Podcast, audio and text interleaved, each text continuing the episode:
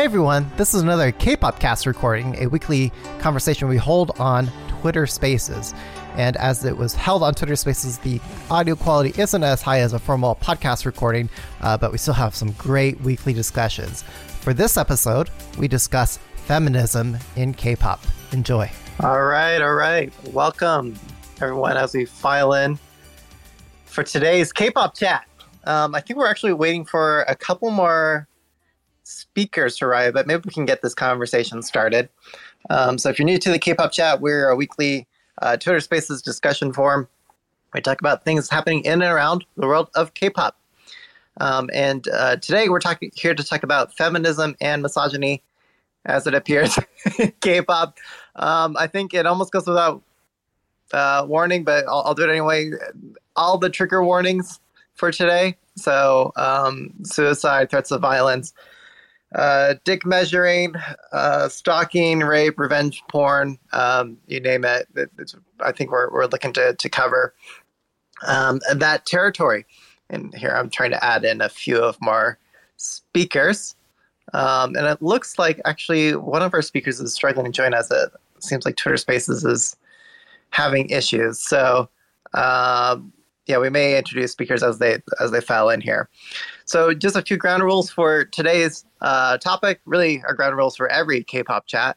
Um, K-pop chat intends to be both a public venue and a place where we can uh, make this a safe space. You don't have to agree with everything that's being said in the discussion, but we just ask that you respect the listeners and participate in this conversation from the perspective of trying to come at a solution. Um, so, in that mission and pursuit of making this a safe space will either ignore or mute um, or uh, boot people who use non-constructive commentary or perform ad hominem attacks on the speakers or the uh, participants in today's conversation. Um, so uh, with that, we also want to make sure that we've got some really good line distribution for our speakers. So if you're a speaker, can you just wave your hand? Let me know that you're there. Um, wave your hand as the emoji to indicate that you want to speak. Yep. So we got Aram, Carolyn, Sarah, and Emily, and Lily. I think I'm pretty sure you. There we go. Okay, all our speakers know how to do with their hand. Oh, and Nat, you know what? Let me actually. I think I added you as a speaker. Let's see if we can get you on stage. Um, and also, hello, Tamar. I see you in there in the audience. If you want to come on up, we've got room. So feel free to to request a con speaking. You can add, we can add you on stage for today's conversation. Um, okay, so for today's conversation, we're also choosing to define feminism as the effort to establish political, economic, personal, and social equality of the sexes with the acknowledgement that societies prioritize the male point of view. So there's that power dynamic that we're looking to, to overcome. Um, and uh, again, on this topic, uh, we're here to talk about feminism and misogyny in K pop. You might be hard pressed to think of feminist songs or concepts in K pop that were free of controversy or critique by the patriarchy.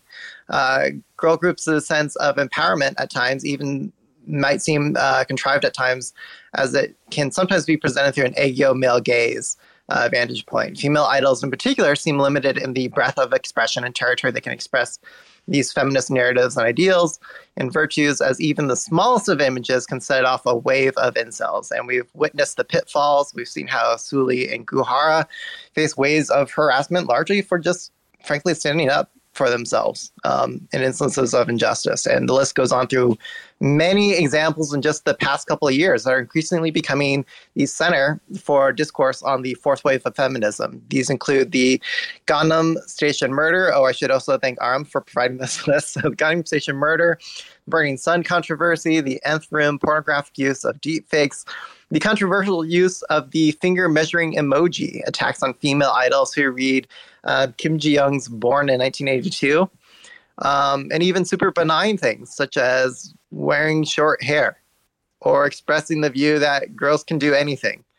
Um, so we've got an awesome uh, panel of speakers to talk about this this topic, and I'll, as much as possible as the single male voice of this panel try to take a back seat.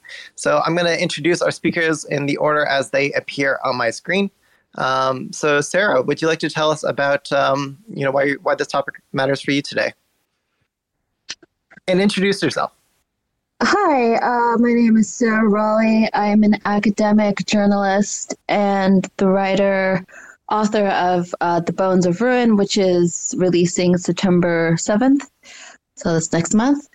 Um, I'm a woman. I think that's the, the biggest reason why this uh, why this topic matters to me. But I think, you know, the the I I kind of worry a little bit about um, taking up too much space about a discussion um, that is affecting South Korean women. I know that this is there are a lot of cultural specificities, but at the same time, um, when we're dealing with sexism, sexism is global, and sexism affects us worldwide. And there are troubling things that I'm seeing, uh, patterns that I'm seeing happening in. Um, in South Korea and in in the Korean industry that you can easily sort of see um, ghosting um, other communities, Western communities, um, and our own local communities and our own lives as women. So um, this is going to be a really important topic. So thank you for having me. And thank you, Sarah, for providing that that background. Um, up next, we've got Alexis. Hi, sorry, I came in late. I don't know why I had it in my head that it was at five thirty. Can someone else go before me because I missed the yeah yeah you're all good everything. Um, yeah, no, we're just getting started, Alexis. So you're you're not even late.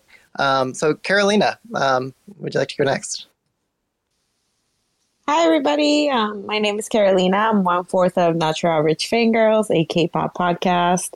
Um, this topic is very important to me, just because, like Sarah said, like I'm a woman. Um, I also understand that being in the K-pop industry itself, um, it's kind of good to know what's going on in South Korea, as well as what's going on in the K-pop industry when it comes to this topic. Um, but also, like I mentioned, like I'm I'm a woman and I want to be able to be in spaces and feel safe. So I feel like conversations like this are very important to have um, in order to raise awa- awareness on what's going on. So thank you for having me. Thank you and welcome. Up next, we've got Lily.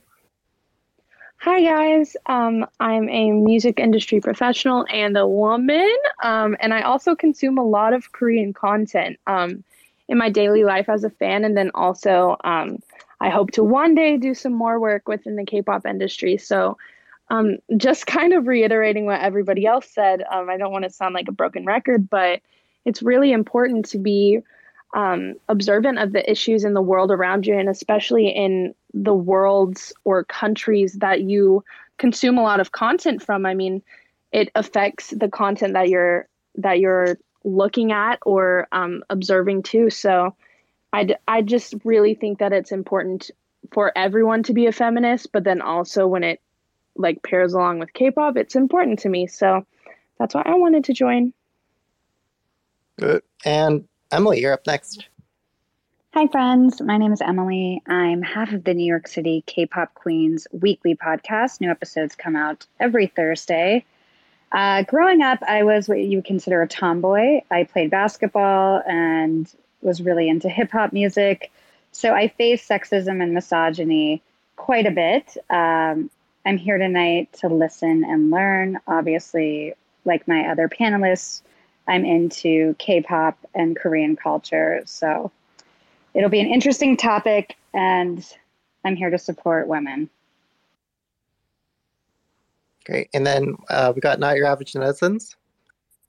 Hey everybody, it's Nat. I am one fourth of Not Your Average Netizens and one half of Soju Chronicles.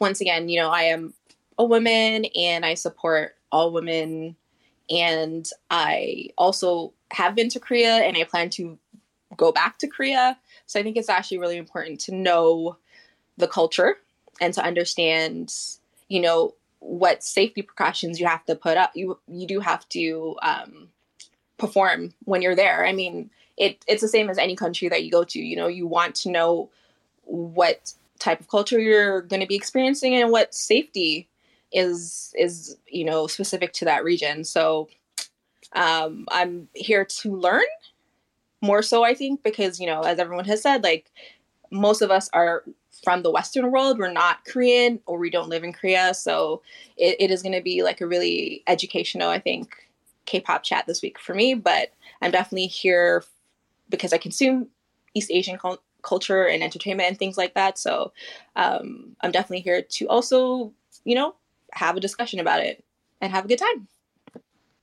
Indeed. And uh, major kudos goes to Aram up next, who uh, was the one who actually suggested this topic. So thank you, Aram. Uh, please go ahead and introduce yourself. Hi, everybody. This is Aram. I research and teach K pop uh, currently in China. Um, I actually grew up in Korea until I was 24 years old. After that, I kind of like move around. But uh, when I was growing up, there were numerous moments where I was subject to sexism and misogyny, whether I was, you know, aware of it or not, whether it was, you know, blatant or, you know, microaggressions.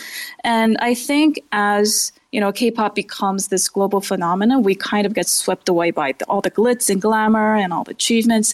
And this kind of discussion is really long overdue because whether you live in Korea or not, whether you know you're Korean or not, it it affects viewers. What you see, the content you consume, it definitely affects you as a viewer. So, really excited by uh, today's conversation. And thank you, um, Aram, again for all the background. Um, and uh, Alexis, now's your chance. Uh, so, if you wanted to close out on the intros. Yeah, hi everyone. I'm Alexis. I'm the features and music editor at Remezcla. I've covered K pop and being on that side of things. I've seen the misogyny, I've experienced some of it in the industry.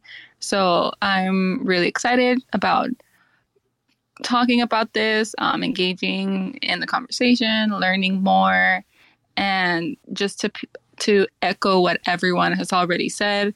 Just wanted to add that you know misogyny is not like a woman exclusive um, problem. It affects everyone, men, um, gender nonconforming people, everyone. So yeah, I hope everyone, you know, can learn and engage in this with us. And yeah, that's it. Wonderful. All right. So, members of the audience, uh, you can also be participants in this week's discussion, really every week. Um, you can tweet your thoughts, your questions, your comments using the hashtag Kpop chat, and we'll um, pin them at, at, the top of the discussion. And uh, at regular intervals, we'll also have a chance to read off some of your comments. And then, um, depending on how much space and time we've got at the end, we'll also invite maybe some some members of the audience to come up on stage um, to to speak. So, um, also, I just want to call out. It looks like one of our speakers. Um, girl at girl in real life was, was has been trying to get in, but for some reason Twitter Spaces is uh, not working for her. So, um, uh, Kat, if you want to tweet your answers using the hashtag Kpop chat, um, I'll try to read them off uh, whenever we get a chance. So, first question for this week's discussion, and we're going to start things off a bit positive. Um, what are some instances of feminism in K-pop that you're especially proud of as a fan, and why?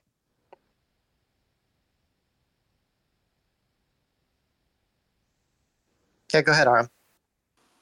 So I think um, a lot of us have witnessed moments in which female idols um, speak or you know act against what is considered the norms in Korea. For example, like when you know they do what they want and they don't have to act cutesy or perky all the time.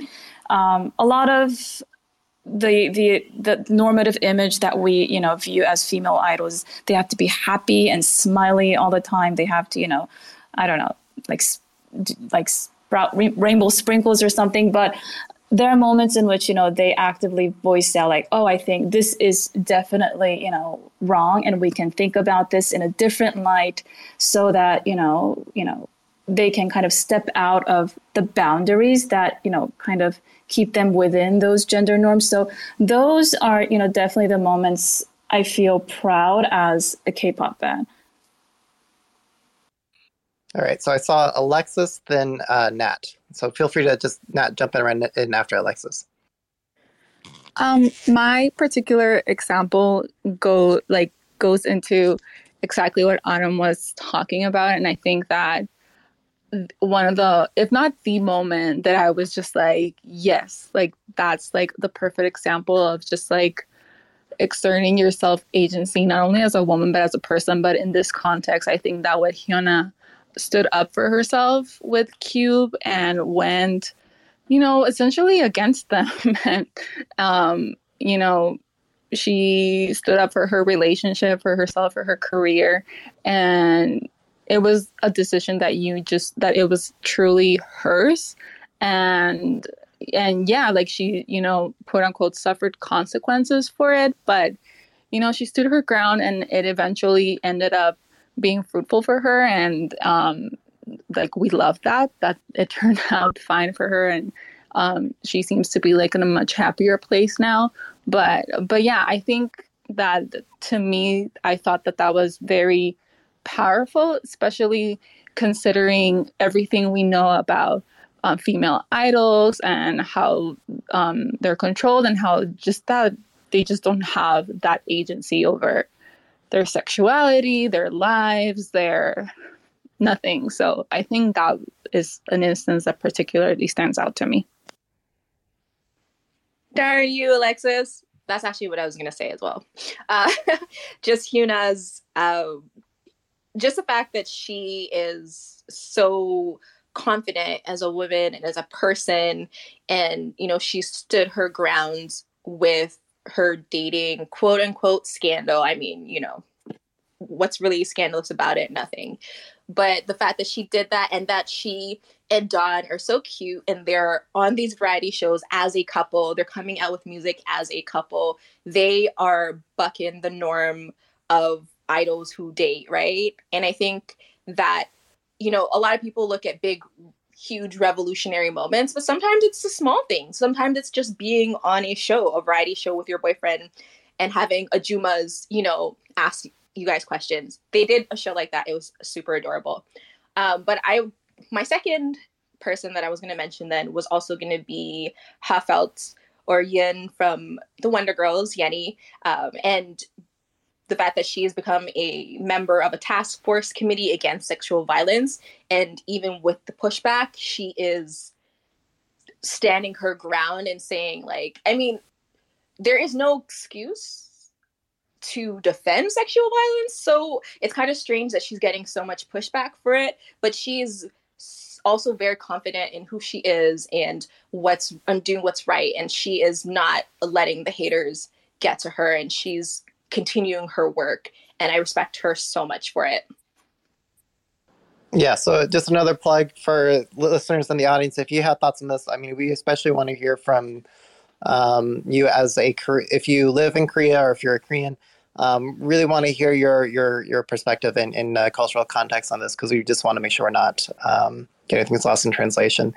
So uh, I saw Lily and Carolina using this brand spanking new hand waving feature. So let's let's all move use that moving forward. So I think that's on the right side of your emoji react button. So we'll go Lily, then uh, Carolina. Um, I just wanted to reference specifically, um, and I, I think a few of you have mentioned it like in passing in our little introductions, but um, whenever idols have for um, reading the book Kim Ji Young, born in 1982, I just thought that was such a like sorry for the cursing, but such a big fuck you to the people that were saying that idols shouldn't be feminists or idols shouldn't show their views. And there were these women and a few men that were saying like um subcon not subconsciously more with symbolism by having the book or or whatever. Um by having it and basically saying like yeah i read this. Like what about it? I just thought that was so powerful. And even though they got a lot of hate for it um Sooyoung and irene and namjoon from bts they were still doing it and they were unapologetic. And i don't think i saw any like specific statements about it but i feel like that was a big statement on its own. And i really enjoyed that yeah now that lily mentioned um, irene and red velvet um, i was going to mention her, I believe she was standing up to her friend. One, I'm sorry, not her friend. She was standing up for Red Velvet for something, and people came at her being like, "Oh, like you are sorry for the cursing. You're a bitch."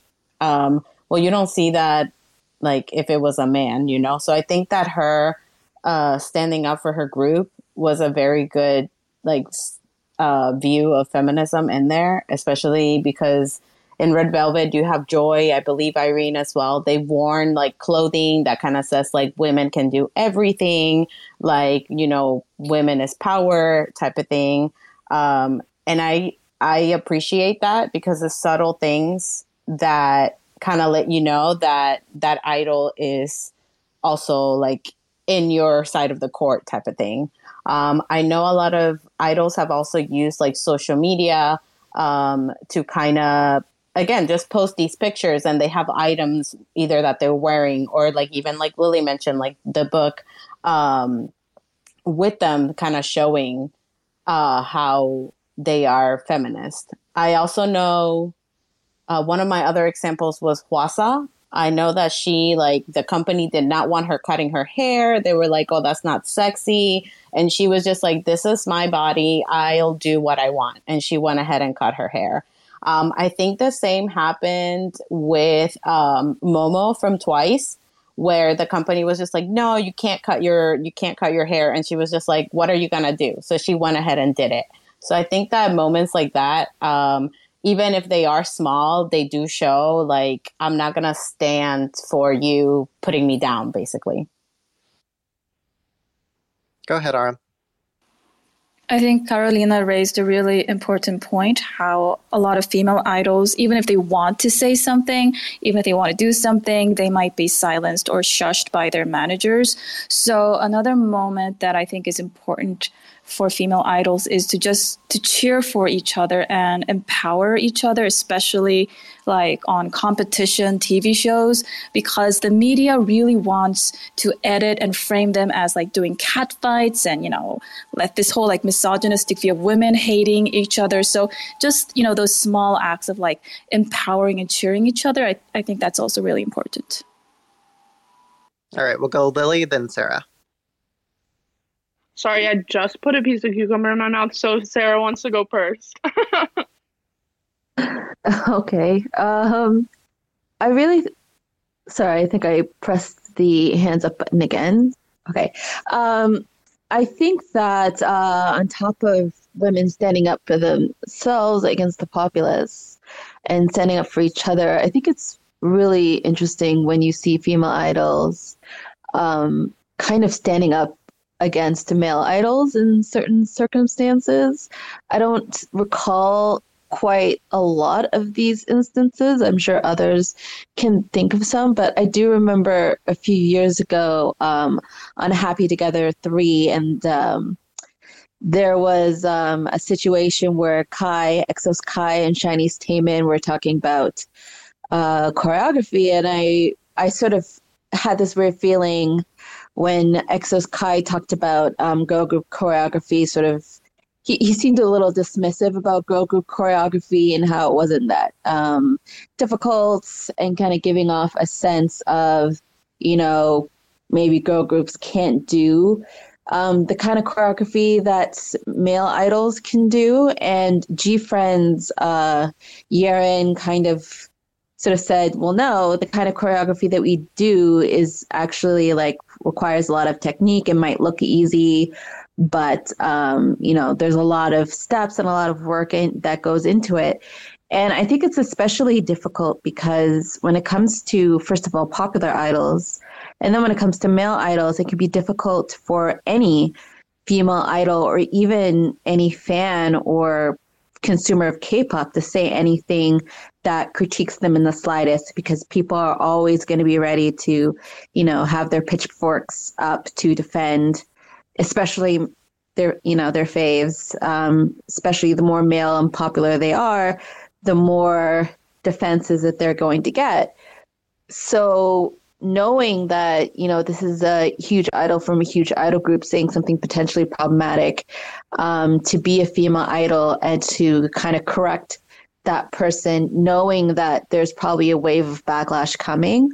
Um, I think that's pretty brave and um, goes to what we're speaking about. Um, actually, I wanted to mention really quick. I just saw that you penned this tweet. My next example was going to be Sulli. Um, so much of what Sulli stood for, especially after she left f(x), was women's rights and like human rights in general. She's spoken about sexism, racism, um, hate comments against women, misogyny against women. Um, Sulli was such a great example of a modern feminist within K-pop. So um, I didn't have much else to say other than that, but I really appreciated what she did with her time with us. Yeah, indeed. So uh, Lily is referring to a tweet from K-pop chat regular uh, Taylor or at Tiffany Yeri, who tweets, I think a great example of feminism in K-pop was when Sulli was advocating for not wearing bras in public. She got so much flack for that, but it is incredible that she did that and empowered women in South Korea. So indeed, and also hello Tamar, um, welcome to to the stage. Um, do we do we have you? Are are are, are Hi.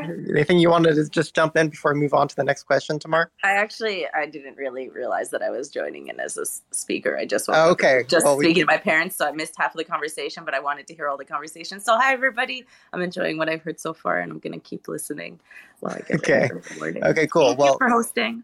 Yeah, yeah, yeah. Anyway, Tamar, if something strikes you, feel free to just um, it's on the far right of your emoji reaction button at the bottom. So if you click on that heart at the bottom, on the far right, there's like a hand uh, emoji thing. It's on the right side of it. If you click on that, we'll just need to cue you in to have something to say.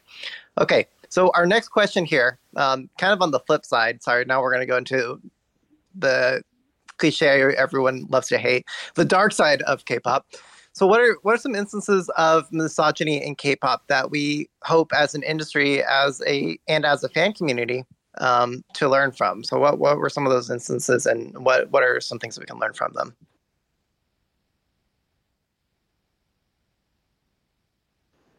Um, really quick, Nat from Not Your Average Netizens, were you trying to say something, or Yeah, sorry. yeah. I wasn't and then we'll go Sarah right after you. Okay. Um okay, one of the worst examples that I'd ever seen or heard was um, a male idol had said that basically they could not be in a relationship with anybody that was quote unquote fat. Um, and it was like coming from anybody that's rude and like crazy, but what added the misogynistic twitch or I guess tone to that was the fact that he himself is like not I, I mean, I guess in Korea he would be considered overweight or maybe chubby or something. And so the and he acknowledged it and was like, I know for me this is, you know, whatever, but there are rules for boys and girls is kind of like the idea.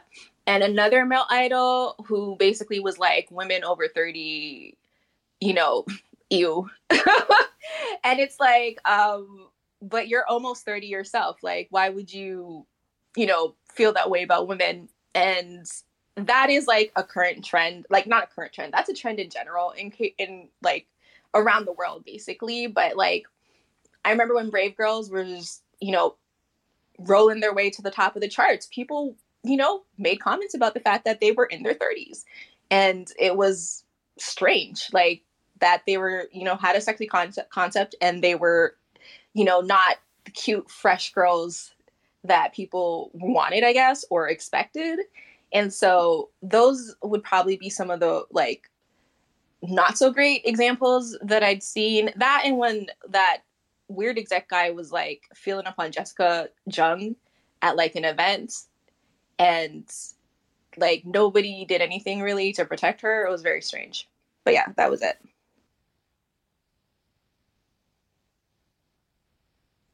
Okay, so, so we'll, we'll go Sarah, Aram, Lily, then Alexis. So I'll repeat that again. Um, and I'm seeing that a few people are requesting to become speaker.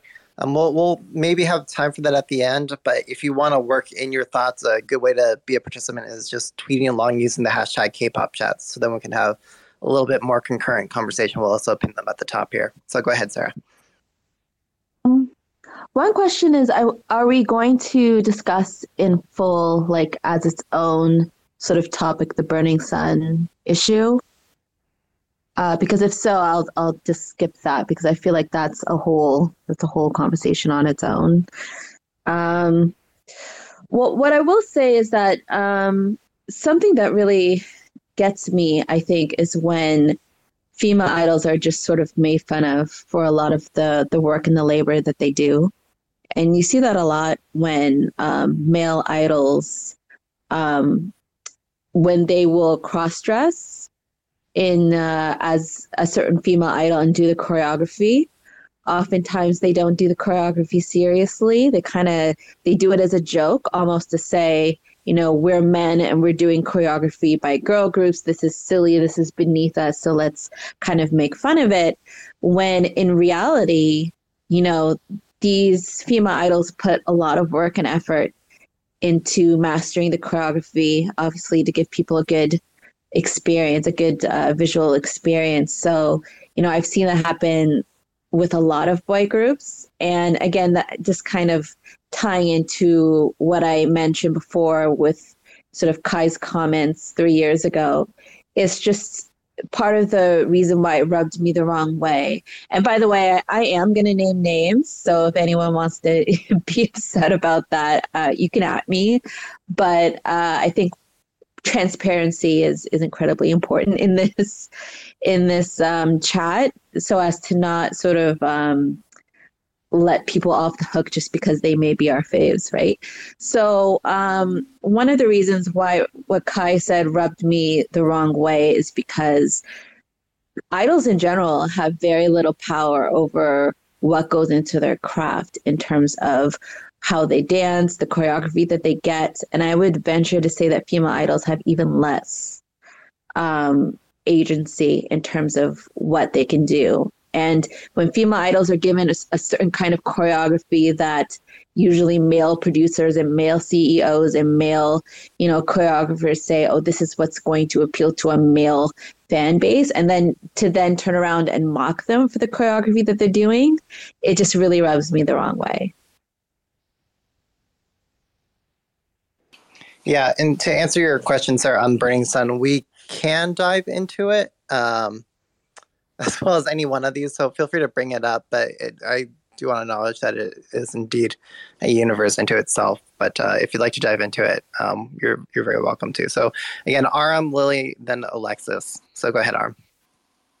So I think we already established like the double standard among female and male idols in K-pop. And one of the most historical instances when a female idol makes her way up to the charts, there's always like, you know, people saying, "Oh, she slept her way up to the top." And female idols' labor doesn't get as valued as male idols. So that's one of I guess the most historical uh, like long running misogynistic things in K-pop. Um, one recent thing I want to touch upon is um, how a lot of male commenters would attack female idols over very illogical things like the finger measuring emoji because you know they claim oh it's an attack on men it's anti-men but deep down these commenters these attackers know that they're not making any sense at all. And the only reason that they're attacking female idols is because they just want to make sure that they can silence those female idol, idols or make them do according to their will. So deep down, it's just, it's more of a power play. They don't really, I'm sure they don't really believe like, oh, this finger emoji is like this, like, you know, attack on all Korean men.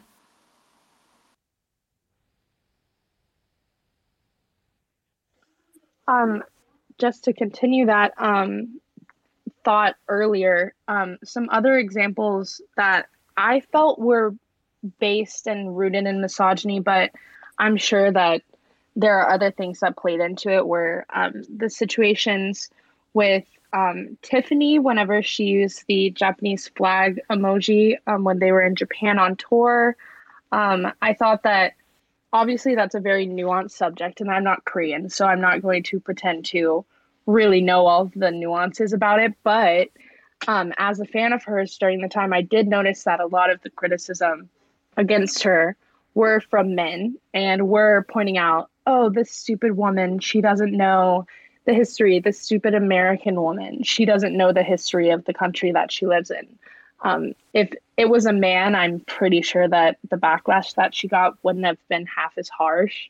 Um, and then also, um, another thing was, even though I don't know how I feel about her now, um, she is still a woman. Um, Jimin from AOA and then also Seolhyun, um, whenever they were on a talk show and they didn't know an important Korean historical figure, a lot of the backlash was similar for them. Um, it was these stupid women. They don't know history. They don't know what they're talking about. They shouldn't be allowed to say anything because they don't know anything. Um, and I just thought that that was really so rooted in misogyny um, and so tied with K-pop. Um, and I just think that over the years, like the Tiffany thing was only three, four years ago. I believe it was 2016. So, I mean, that wasn't that long ago. And I feel like, um, I mean, Tiffany and most AOA members have come out and been very, very vocal about their feminist beliefs since then. But I think also another thing is I bet a lot of young women, young female idols were seeing those situations happen and they were like, I'm never going to talk about any sort of history or be on any quiz shows or anything because of that. So I think that the industry probably saw that, and hopefully um, in the future that doesn't happen again. Um, I think all of these are really good examples. Um, I think that just for me personally, the ones that stand up, stand um, out to me are those that are particularly violent. So, you know, we glossed over um, Burning Sun, but the one that I think that's particularly egregious was the whole thing with Kim Hyun Joong. Um, I don't I don't know why um, when I read those those texts, like it's um in, it just it's tattooed in my mind in my head when you know he's talking to his ex-girlfriend and he's referencing her as like a pig for getting pregnant and you know blaming her for getting pregnant and that kind of thing and i just think that that whole thing showed like the underbelly um, that lies you know with a lot of these people like not just idols, just people in general. Um, gender violence is global, misogyny is global. Um, so that just that was just you know one of those things where it's just it's misogyny coupled up with ignorance because like you know that's very basic like sexual education and it's clear that he didn't have that so yeah, like that that one for me, like that's you know that's like the pinnacle of, for me. Yeah, so we'll, we'll hand the floor to you uh, just in a second here, Lily. Um, really quick from the audience, uh, Asato underscore V tweets, not really a specific moment, but an interesting observation thing to see is that for female idols, there is a quote unquote ticking timeline for them to put the maximum amount of work before retiring at 30, whereas for male idols, there isn't that same pressure. Yeah, one of my biases, um, E. Hyori. Um, I remember just seeing comments saying like, "Oh, she looks really hot," but you know, she's over thirty. I'm like, what? like what? What? What? Anyway, um, so we'll we'll move on to the next question uh, after the, your comment, Lee. Go ahead. Um, I just thought of a pretty glaring example of misogyny in K-pop for me personally. Um, not to mention Girls' Generation again. Um, so ones, raise your hands. Um, but the instance when I I'm sorry, my cat is being an idiot behind me. but um the instance whenever Girls' Generation was performing on stage and Taeyeon got physically pulled off of the stage by a male fan and nothing happened. Like nothing happened. It was just people talked about it and then nothing else happened after that. I feel like that was also probably rooted in misogyny and I think that a lot of the reason why why nothing came of that is because she was a woman and she was probably scared of more backlash by going against this person pressing charges. Yeah, go ahead, Aram. Oh, I just really wanted to quickly touch on what Alexis was raising about how it was obvious that he didn't receive any sex education whatsoever. So I don't know, maybe things changed today, but when I was growing up, there was basically no sex education in primary or middle schools or high schools. The only sex education I got in Korea was this is going to be a really horrific example. When I was in middle school, a teacher came up with a box of peppermint candy, and on the candy wrapper, it said like innocence candy or like virginity candy or whatever, um, candy. And then she handed out the candies to all the female students. I was going to a female uh, girls' middle school.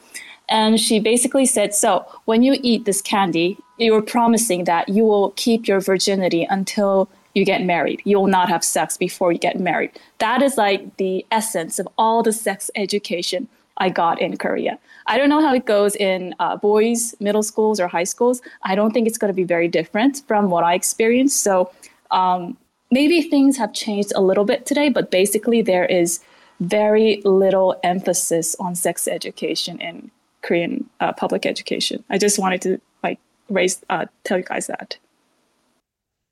Yeah, very helpful cultural um, context and story, and man, I, I wonder the efficacy had to be horrible.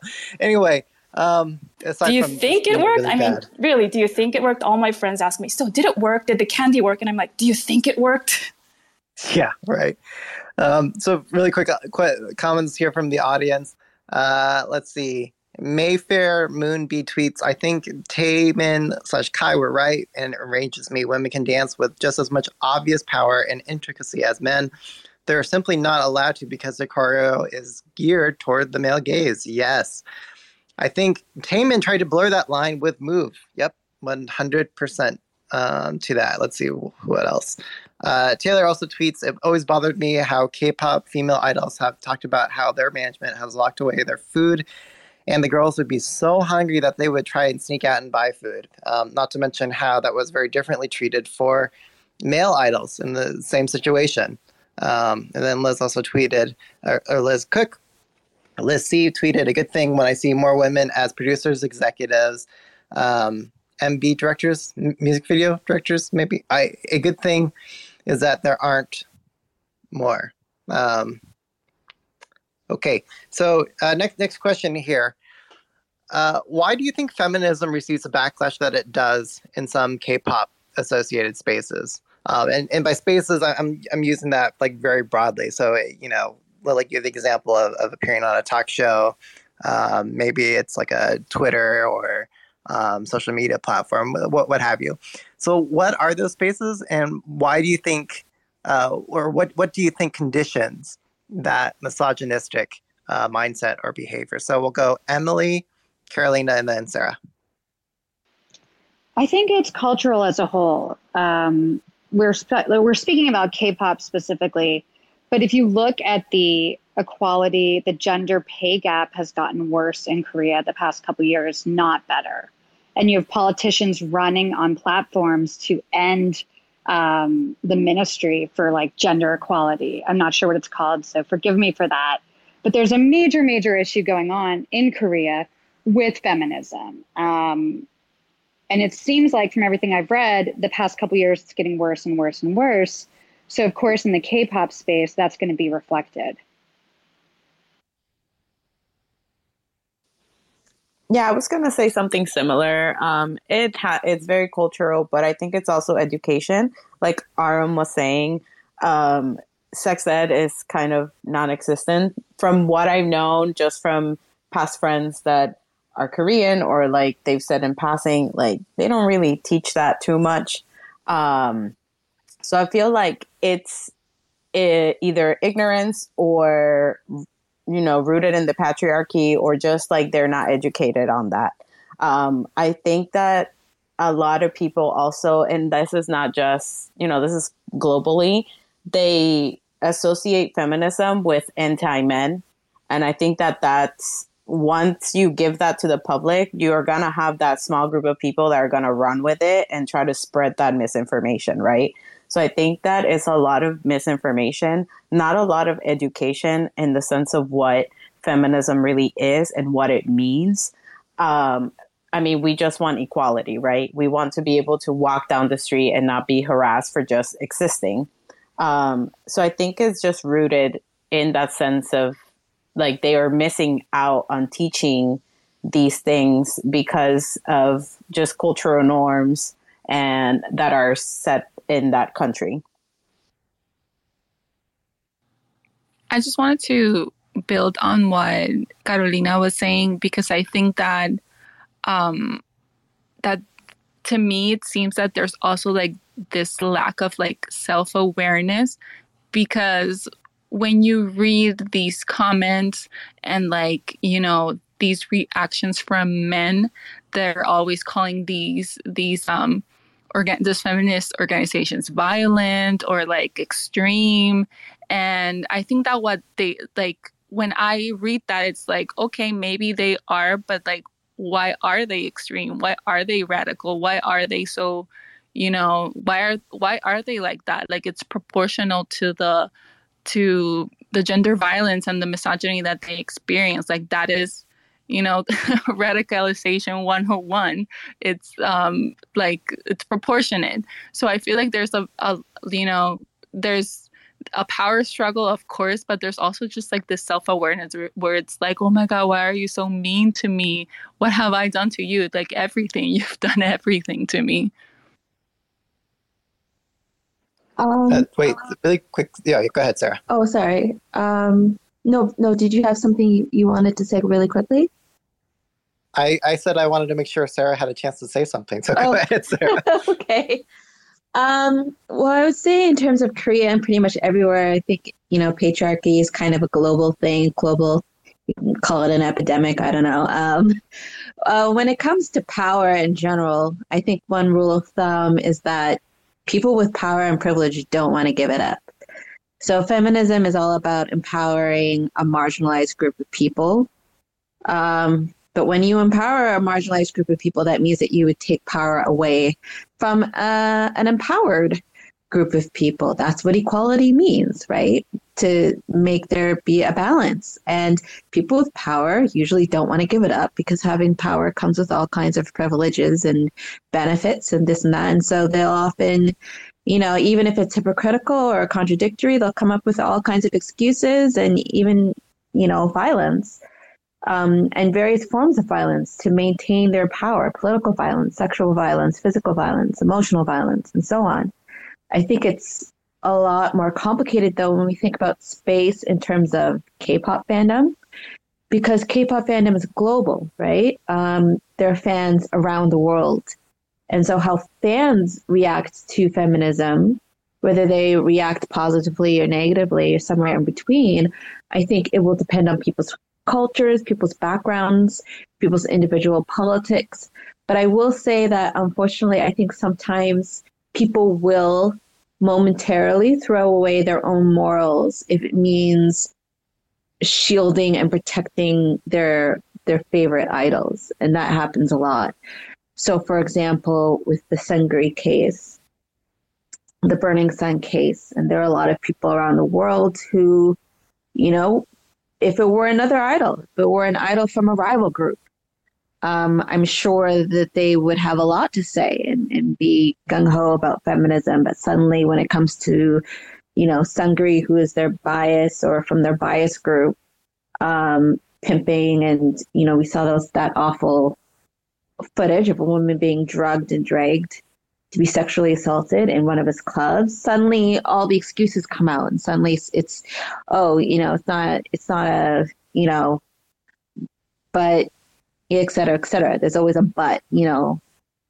And I think that when it comes to K-pop fandom, people need to understand that it's okay to be critical towards your biases. It's okay to be critical towards people in general. And you shouldn't sort of throw that away just because, well, this is my favorite group. And I remember back in high school buying my first album from this particular male idol or this male idol group. And I just have so many fond memories of it. So, you know, I'll just stick to that group and, and uh, defend them even when they're, you know, committing this crime or that crime against women. I, I think that we need to not I feel like we need to not do that.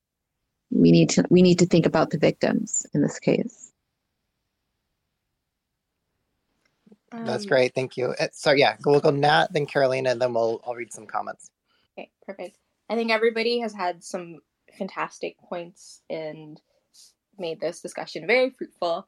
Um, but the question, like, was I was thinking a little bit about the question of like why in K-pop spaces, and it's like when you look at the entertainment industry in Korea, everybody, almost everybody at the top is men, right?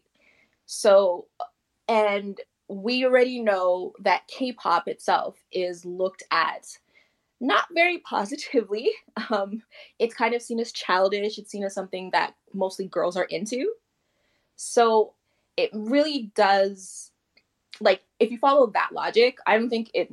I don't think it's fair. Obviously, I think it's a very nuanced discussion. But if you follow that logic, it would make sense that a lot of people sort of in the entertainment world on varieties and stuff like that see a lot of these female idols specifically as just like pretty girls you know like not talented not hardworking not people who busted their butts you know in these training um, programs uh, to become you know a member and finally debut and is then also busting their butts to you know make their mark and and be successful like a lot of people really do degrade what a lot of idols, but also specifically female idols, do to, you know, make it in the industry.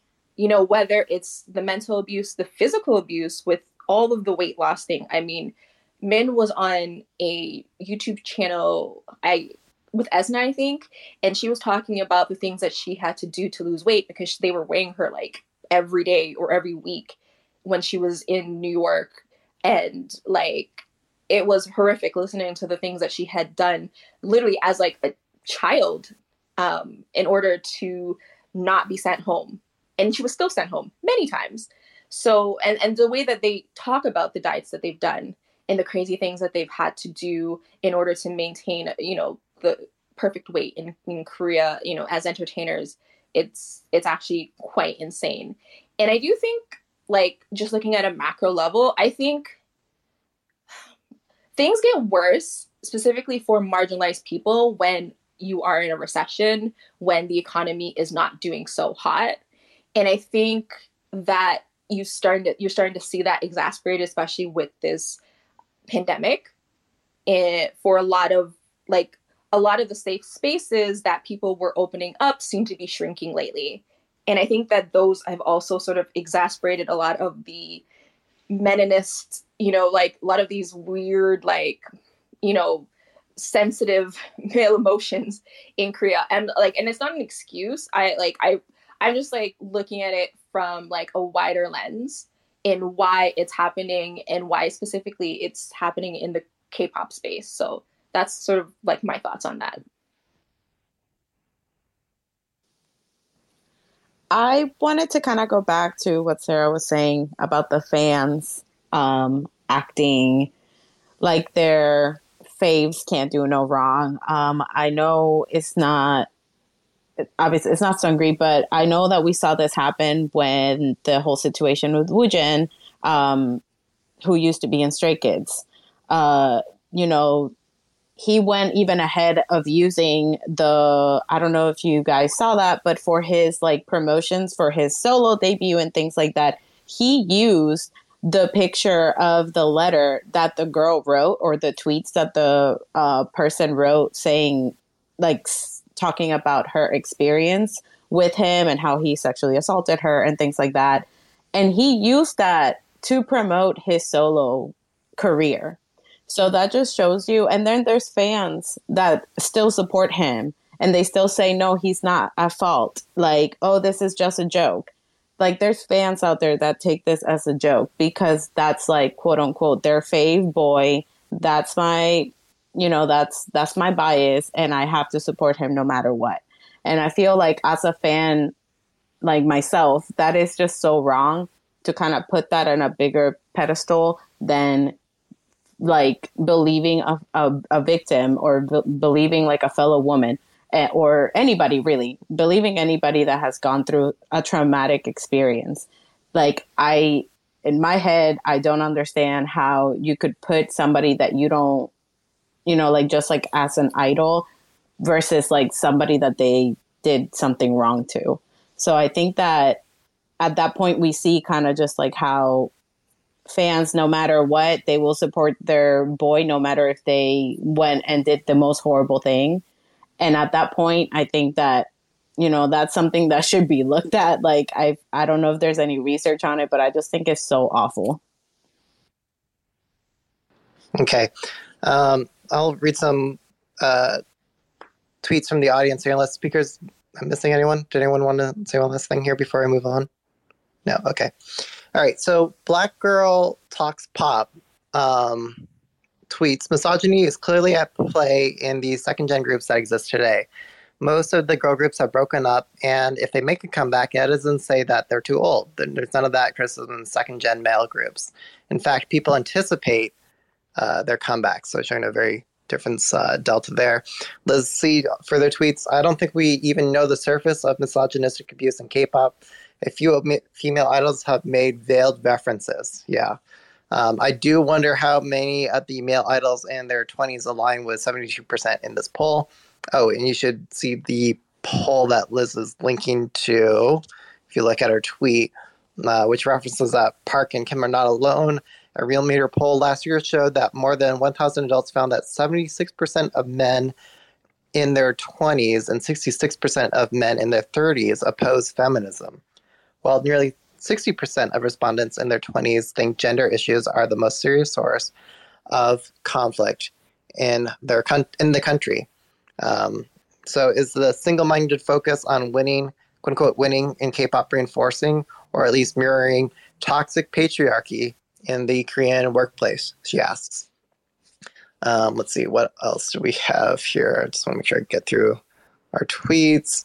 Um, Asto underscore V tweets the big three company CEOs are men, so I'm not sure how much this influences the workspace for idols, but I wonder how much agency the female idols would have if the company was run by a woman or had at least more women voices in their board. Yes, women voices in the board. That's another really powerful lever. Um, top is my homeboy. Oh, what what is up? Top is my homeboy. K-pop chat regular. He tweets the way fans act when their faves feet are held to the fire, especially when dealing with serious crimes, is something that needs to be studied. Yeah, agreed. Very interesting um, social uh, topic of study. And then uh, lastly, Mayfair Moon B tweets, I'd like to think slash hope the avalanche of hate against uh, An San that she could give her Olympic medals because her short hair must equal man hating is pushing at least some people to see how dangerous and horrific Korean incels are. Um, so I, I think I, am understanding that tweet correctly, um, that we're not asking the Olympic medalist to give back her uh, archery medals, but rather it's so ridiculous that uh, this is somehow anti-man.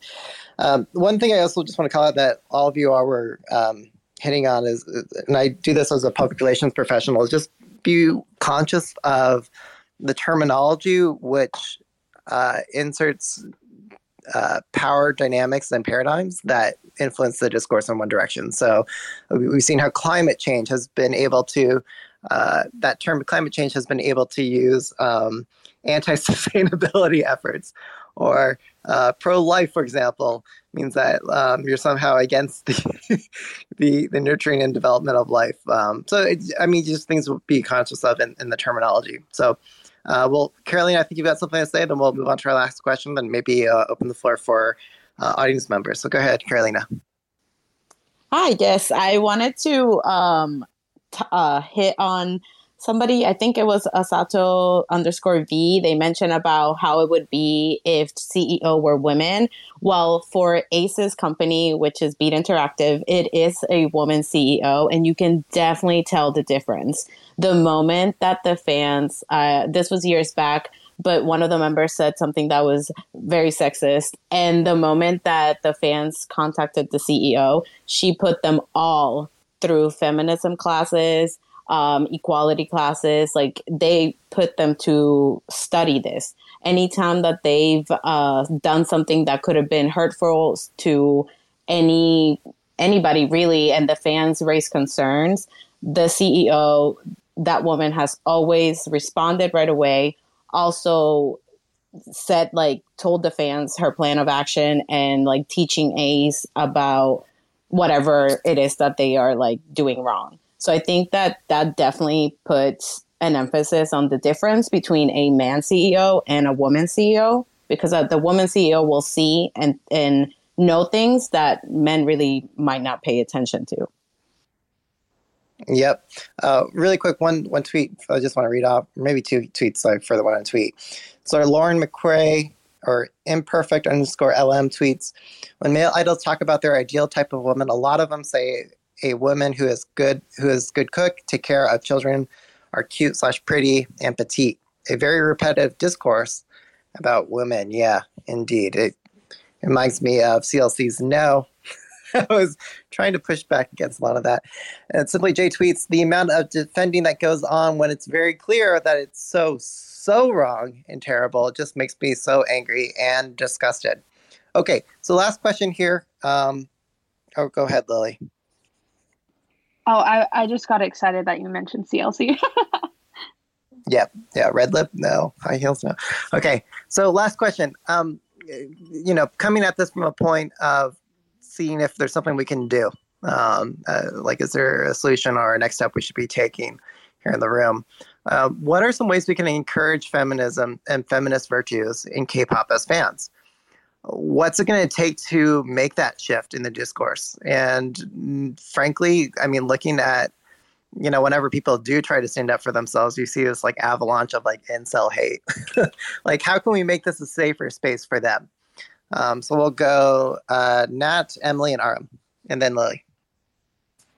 Uh, well, my answer is basically the same when I'm talking about racism, transphobia, a lot of these other issues that are very similar in, you know, just hate to marginalize people. I think if the fans got together and they really truly got together and they withheld financial support for these idols who are doing these things that we don't approve of i i mean that would be the number one thing that we could do to combat this because they're here to make money point blank period. That's their main focus. That's what they want. And so if you like i think fans don't realize that we do hold power like as consumers as well. Like we just hold a lot of power. We are not exercising it because somehow people have been brainwashed into believing that you know this is just something that we have to do because to make our idols feel good about themselves or something i don't know. But i definitely think that we if we band it together and we put our foot down you know on a lot of these things people they would have to go through training they would have to backtrack they would have to at least present to the world that they are different and they're better and that they're going to do better in the future and so i think that's like the main thing we can do i think just speaking out anytime you see something that's not right regardless of what fandom you're from you know if it's somebody that you're close to with somebody you're not close with like just saying like hey this is not cool or delete you know like i think a lot of these things a lot of a lot of small actions as well are very important.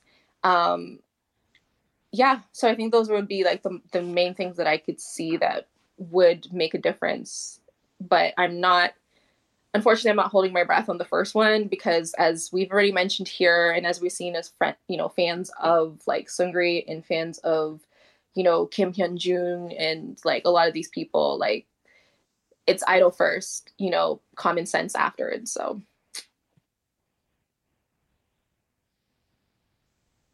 I think it was Emily and Aram. I think a lot of it has to do with our language as well. Um, I see a lot of discourse between international fans and Korean fans on international and especially American fans pushing their ideals and culture onto Korean fans. So I think sometimes fighting fire with fire may not be the best way to go about it, depending on the situation.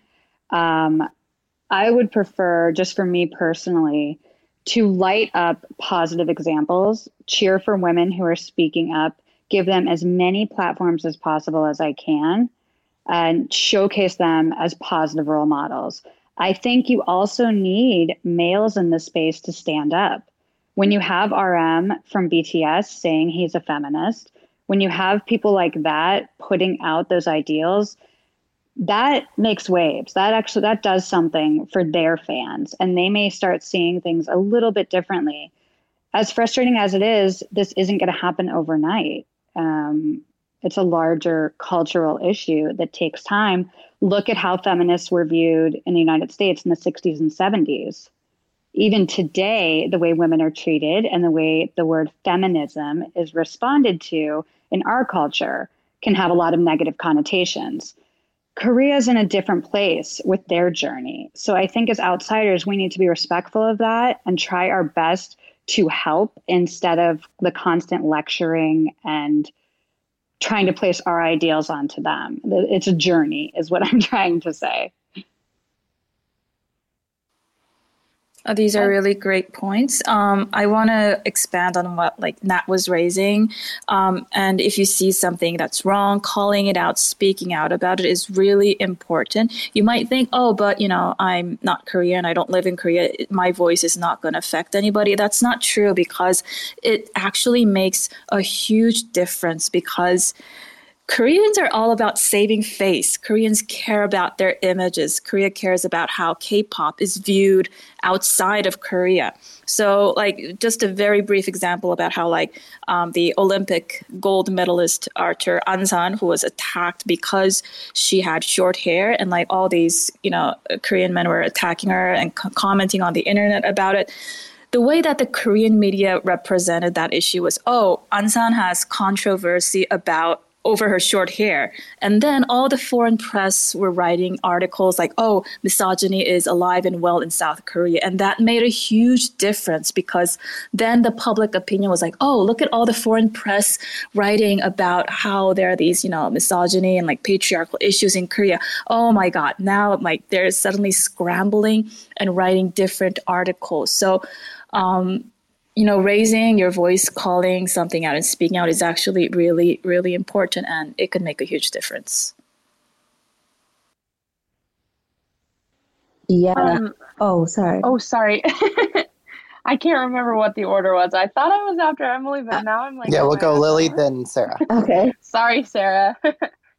um, I was just going to kind of reiterate what Emily was saying actually about um, just supporting the women that do stand up. And even if they are, um, most of the time at this point, they're more senior idols or um, idols that are already kind of, I don't want to say past their peak because that sounds so shitty. And like, I'm a fan of them, but like, I think you guys know what I mean. Like, really established idols like Hyuna or um, Tiffany or Taeyeon or whoever, Sunmi. Um, we need to support those idols. And I mean, they get support from us international fans, but maybe um, trying to get our fellow fans that are Korean to see, like, oh, these women are right when they're saying these things, or they're right whenever they're supporting women and saying that you should support women.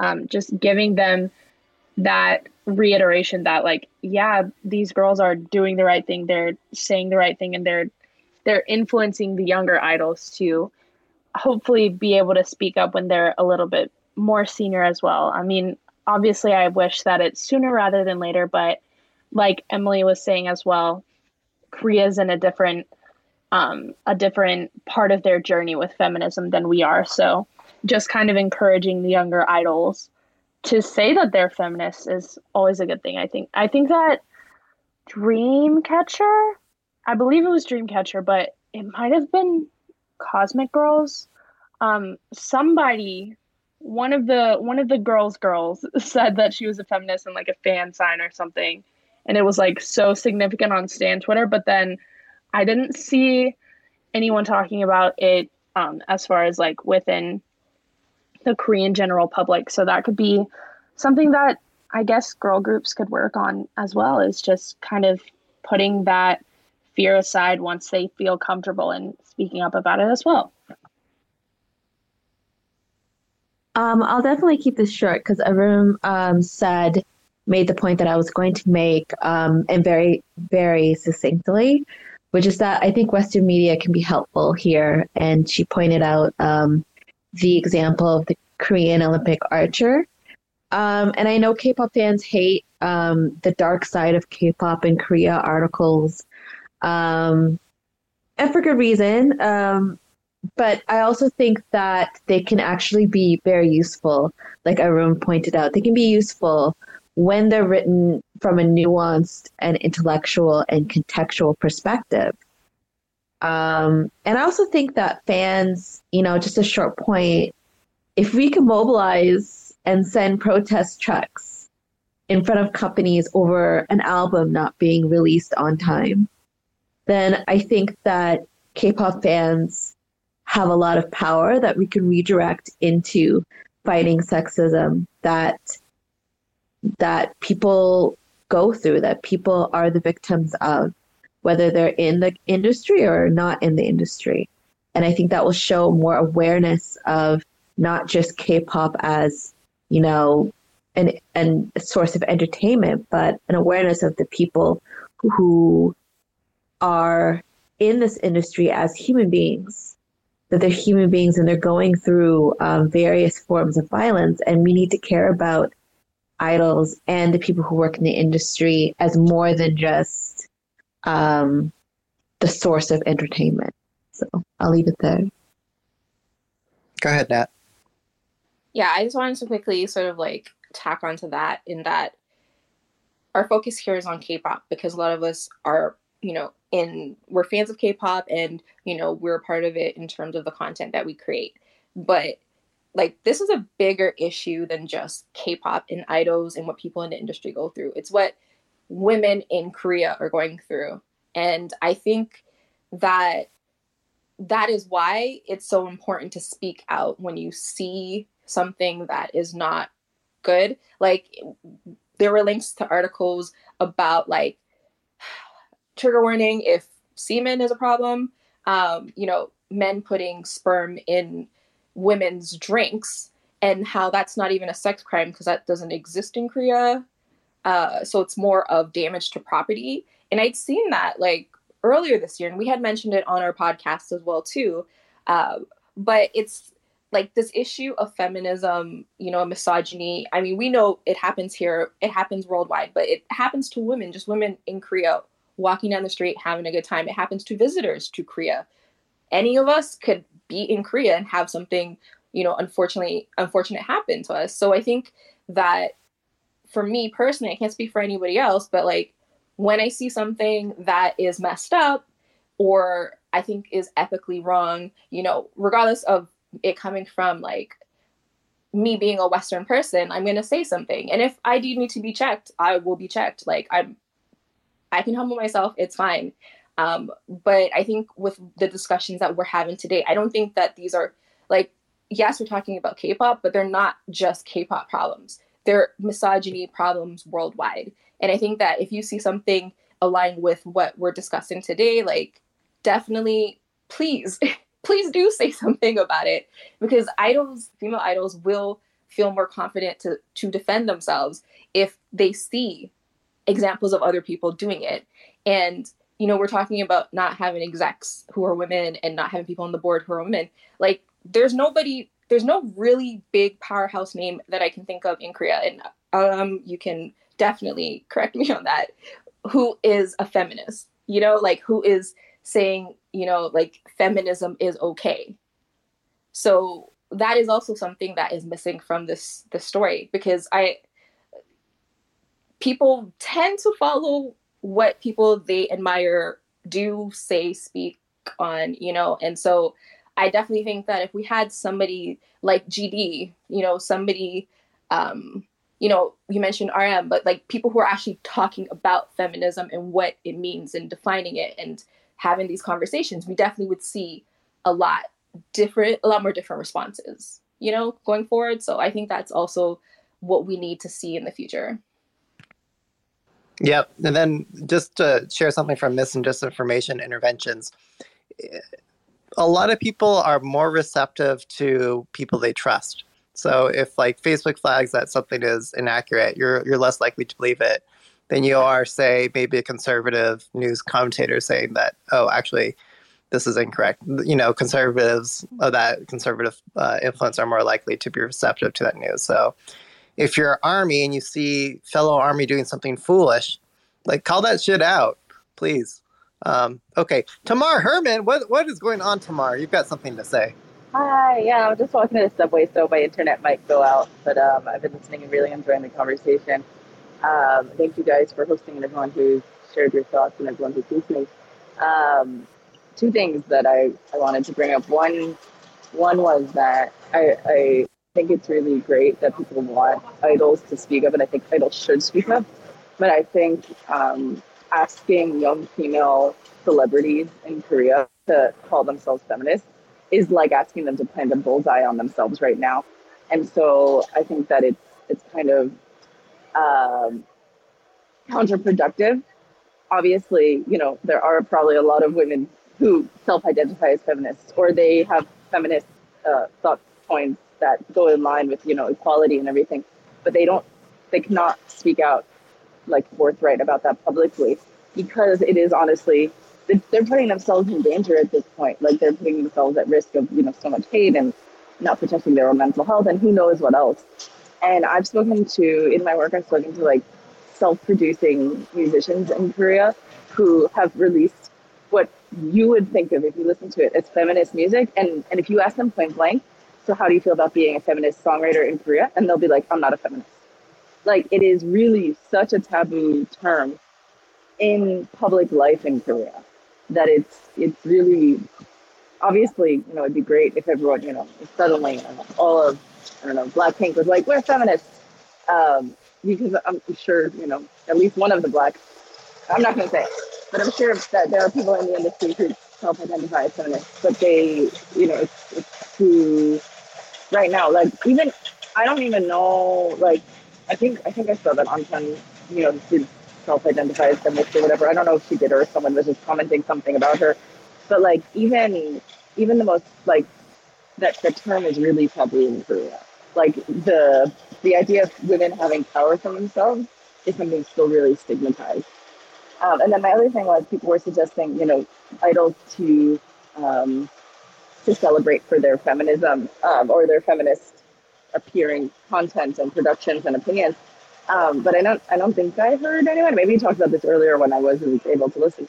Um, but I don't think I've heard anyone mention how a lot of the second gen females who are hugely successful then are now running their own production companies like CL and Minzy and Karen. Like these girls were not given space in the industry after their idol group like faltered or broke up or whatever.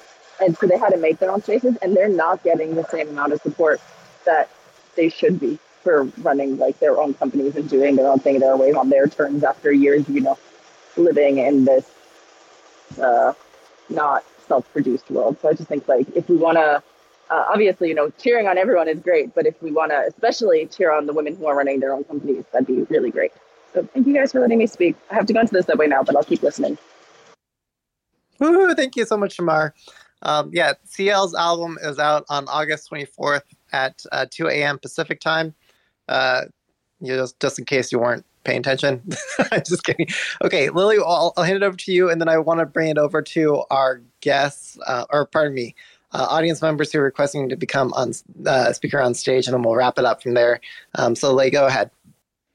Um, I just wanted to reiterate. I probably just got a little rambly earlier, but I didn't mean um, for young rookies to say that they were feminists right now. Um, I was kind of trying to explain that I'm hoping that in the future, when they are at that level, that um, these other um, more senior idols have been able to say these things. I'm hoping that they will feel comfortable and be safe to do the same.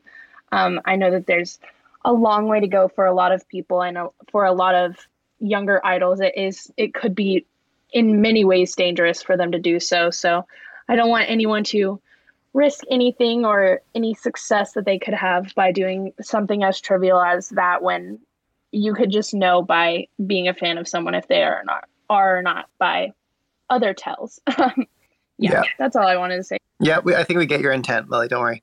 Um, so uh, Mila or one John Hanan underscore M tweets, it annoys me how female idols have to perform and entertain Korean army. It's so normalized.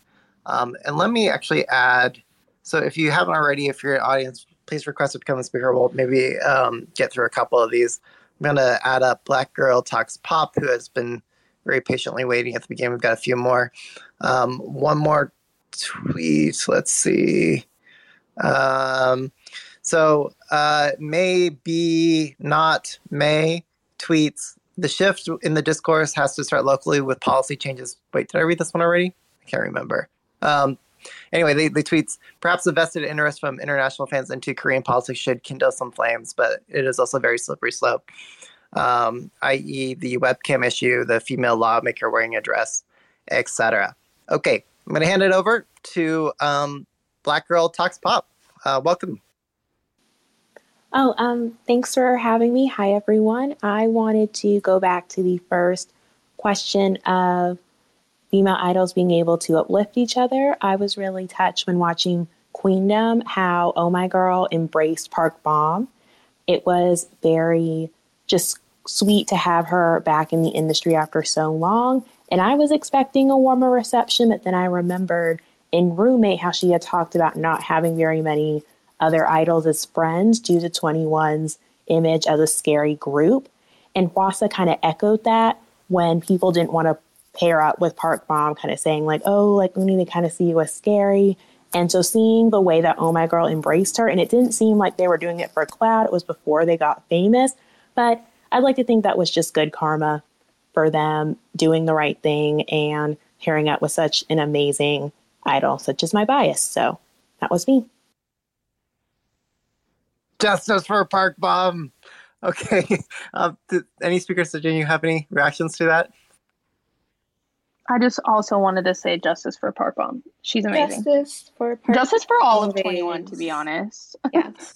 Agreed, agreed, agreed. Queen- Queendom was great in that, I mean, it was Mnet, and they very obviously tried to pit all these all these groups against each other, and they tried their damn hardest to like edit it in a way that you know made it seem like they were hurt or they were mad, and then you would just see them like walking around holding hands and stuff and it was like no these girls are like all these women are having fun and that was like the main takeaway of of Queendom for me. Yeah, that's one way to fight back against the patriarchy. Okay, well, really great comment. Um, Black Girl uh, Talks Pop. Up next, let's see. I'm going to try to add you up here. We got Norland, um, John ba- Badilla, Badillo. Um, I think he's still connecting. Norland, do you do you hear us? Oh, yeah, go ahead. in and out.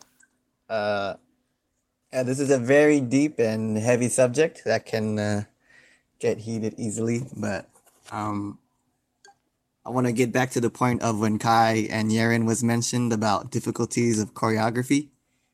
Uh, I personally think that that was just a really prideful thing and ego thing that Kai has said because uh, for me myself, I am a b-boy, or if people don't know what that is, b-boying or b-girling is breakdancing, and it's been a passionate hobby of mine for at least 20 years. Um, hold on a second. Okay. Um, maybe Norland, while you're holding on there, uh, I seem to be getting. Oh, it's good. Sorry. Okay, go ahead. Okay, go ahead. Uh, and in terms of what he stated about how like oh uh, girl choreography compared to guys' choreography, you know, difficulty is naturally different.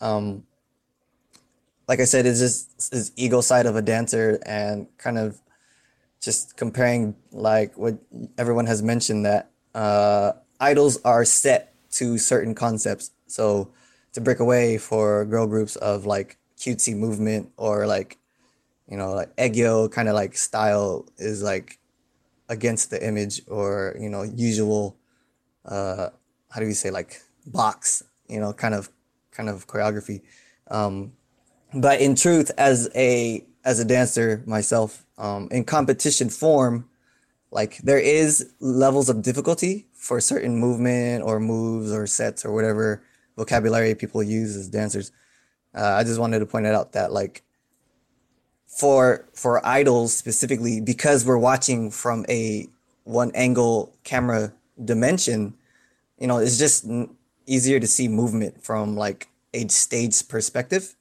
And I before I used to see like, you know, oh, this was not as difficult. This is not as difficult. But then as I thought about it and, you know, watched the idols perform, you know, I, I gave more respect to them because they're dancing and singing at the same time. So even that in itself is a whole nother level of difficulty. But I just wanted to point out that like, yeah, Kai was just being egotistical on that statement. Mm, that's it. There's there's a lot more I could say, but it's for all another time and another subject. Sure.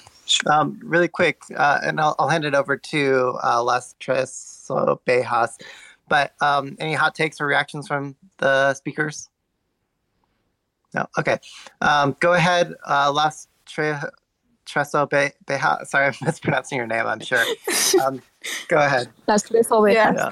Um, it's just a joke about the three cheap in my picture, but um, but really quick, I kind of that kind of stuff is dancing. Kind of just reminds me that is like I don't think anyone in K-pop is doing something that's like hard as like ballet in general, but it does remind me that I feel like people assume ballet is easy because it's very feminine form of dance. Um, so I feel like it's sometimes less about the difficulty of dances and more like how cute is it. But also like I I feel like a lot of people forget how unpopular it used to be for like artists in America to say they were feminists. Like Beyonce got a lot of criticism for it when she first did it, and like I don't like how some women reacted to being asked about it, like Lana Del Rey, but also it was really unfair that they were kind of quizzed under stances on women's rights that would have been controversial whatever they said um, and affected like their marketing. But men never are. Um, even if i don't like everyone's always like reactions to being asked about it um, and i kind of feel like i honestly kind of feel like focusing on idols is can be I because a lot of these people actually do have lots of money, they're landlords or whatever. But like others of them aren't, and I also feel like sometimes a little too surface level. Because I also feel like with mental health has become more of like a wellness brand sometimes with the, how it's discussed, versus like, but this is a workplace issue. So what is the uh, policy, or like what is like, or the other someone to like whether legislation or like, what is the workplace what is like the procedure for the workplace if you have issues and like yeah because like sometimes with stuff like that it's like so what would you do if you have like i don't know stuff like that and i kind of feel like just focusing on idols can be good i think they can bring a lot of attention to other causes and i think that people can influence discussions but i also think it's a little like what will happen what conversation would happen in the public versus what's going to happen behind the scenes.